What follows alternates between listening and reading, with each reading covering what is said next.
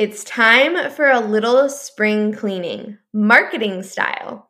In this episode, I'm going to show you five ways on how to look at your current marketing efforts and decide what's really growing your business so you can work smarter, not harder, the rest of the year. Welcome to Ambition Pays Off, a podcast that empowers dreamers and doers like you to grow a business that gives you the life and freedom you want and deserve. Hosted by me, Anna Conchar. Each week, I share my personal experience from making an idea into a six figure side hustle, now a million dollar business, so you can learn from my successes, mistakes, and aha moments.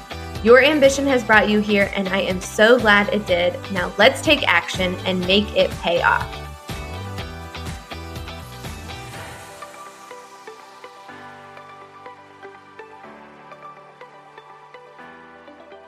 Quarter one of 2020 is almost complete. Over the last few months, you've been marketing your business with the ambition to reach those big goals you set at the beginning of the year. Let me guess, you're excited about the results that you are seeing, but also a little tired because you've been trying everything. And you need to try things to know what's working and what's not. But being on every single marketing channel every single day is exhausting and not sustainable. And remember, we are here to work smarter, not harder. So, what if you didn't need to do everything to see the results you want? What if your marketing could give you the power to actually stop doing some things on your to do list? Now is a great time to look at what's working in your marketing so you can do less and grow more. A little business spring cleaning, if you will. So, in this episode, I'm going to show you five ways on how to decide where to focus so you get more results from doing less. And this is how you start. First step is to get cozy with your numbers. Numbers aren't always fun, and you don't need to be quote unquote good at math. But if you really want to know how things are going and how to grow your business faster, you have to know your numbers so you know where to focus and see the biggest impact. If you don't know your numbers, you end up trying to do everything and then nothing works really well. Look at the channels where you've been marketing your business. Maybe it's social media, email, your blog, your podcast, everywhere. Then remind yourself what your goal was for these platforms. Was your goal to drive traffic to your website, to build your email list, to create community, to get more leads and sales? Then see what channels are actually accomplishing their purpose. For example, has Instagram brought in new inquiries or driven traffic to your email list opt in? Are people reading your emails and then converting into sales? Are your social media channels bringing more traffic to your blog or podcast? Look at what is actually accomplishing the goal that you want it to accomplish. And don't just look at engagement, likes, and comments. Look at the real purpose of your effort. That will indicate where your clients and customers actually hang out and what you should be doing more of. For example, do you only send one email out per month? But each time you do, you have two or three people reach out or five new sales, then maybe it's time to up your email game and stop spending so much time creating that perfect post for Instagram. Decide what you want from each channel and if they are reaching your ideal client or customer. Then you can see where to actually focus your time and efforts and lean in there. This shouldn't take much time and it will save you a lot of time in the long run. Step number two. Another way to determine where to spend your time is to make a list of your clients and leads and where they came from. It can be as simple as making a Google sheet or an Excel spreadsheet and marking if a client is from a referral, Facebook, Instagram, an event, a group, or anything else that you do to generate leads. Then you can see what percentage of each is converting leads into clients for you. If it's referrals, Think about starting a referral program for your current clients. If it's Facebook, spend more time there and maybe think about creating paid ads to attract more leads. If it's Instagram, spend more time engaging, DM people, create valuable content, and maybe go live. Whatever is working to get you clients, spend more time doing that and less time elsewhere. This gives you more room to do client work and the things that you really enjoy and waste less time on channels that aren't bringing in results. Step number three check in with what you enjoy in your business. This is a big one and totally underestimated.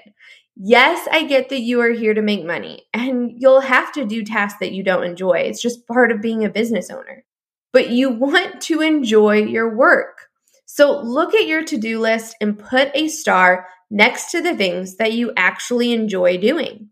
You might even see a correlation between what you enjoy and what's working. When you actually enjoy the task, you show up with different energy, and that can influence the results you get. And if you really don't like a certain task in your business, but it's getting you results, see if you can outsource it so you can focus on doing the things that you enjoy. Step number four is to stop creating and start repurposing. This goes back to trying to do all the things. And I get it because you're told to write a weekly blog, start a Facebook group, send out weekly emails, go live on Facebook or Instagram, start a podcast, make sure to post on your social profiles, the feeds and the stories. Oh, and don't forget about your YouTube channel. Am I right? Instead of trying to do it all, make one piece of content and repurpose the heck out of it. Last year, I really worked on this, and I am continuing to do it this year as the podcast evolves. Each week, I produce one piece of content, a podcast episode. That podcast episode then also becomes a blog post and our weekly email. And its content is shared on my Facebook page, Instagram feed, and stories. And to take it one step further, our best performing podcast episodes get turned into emails we use as part of our sales funnels. One piece of content shared lots of different ways. And a little side note on this my podcast posts on social often get the least amount of engagement, but they produce the most clicks to my website, which turns into listeners, who turn into leads, who turn into customers. Now, step number five, lastly, see what you can automate. Once you know what's working, you can set up systems to get your marketing working harder to get you new clients on autopilot. And that means you can focus on everything else in your business, especially the clients you already have. Systems are a game changer when it comes to freeing up your time to grow your business and have more time for yourself. Some areas that you can automate based on what's working in your business are things like client onboarding processes, contracts, social media posting, email marketing, email replies, even social media ads to create leads for you. And yes, ads are a form of automation because they produce leads and sales for you automatically. You don't have to do more work, they do it for you. There are so many ways to create automation for your marketing so you can do the work you love and still have time off to enjoy the other things in your life. Now, taking these steps can save you a lot of money and, more importantly, time while giving you even more results. Contrary to popular opinion, you don't have to be everywhere. You just have to be where your clients are. So schedule some time this week and spring clean your marketing. And if you want to learn more about how to automate your marketing and sales by using Facebook and Instagram ads, head to annaconchar.com slash digital ads. That's annaconchar.com slash digital ads. There you can access a free video training I've put together to help you get started and see results even on a small budget. And make sure to tune in next Monday because I'm going to be talking about outsourcing work and hiring team members. Until next time, stay ambitious.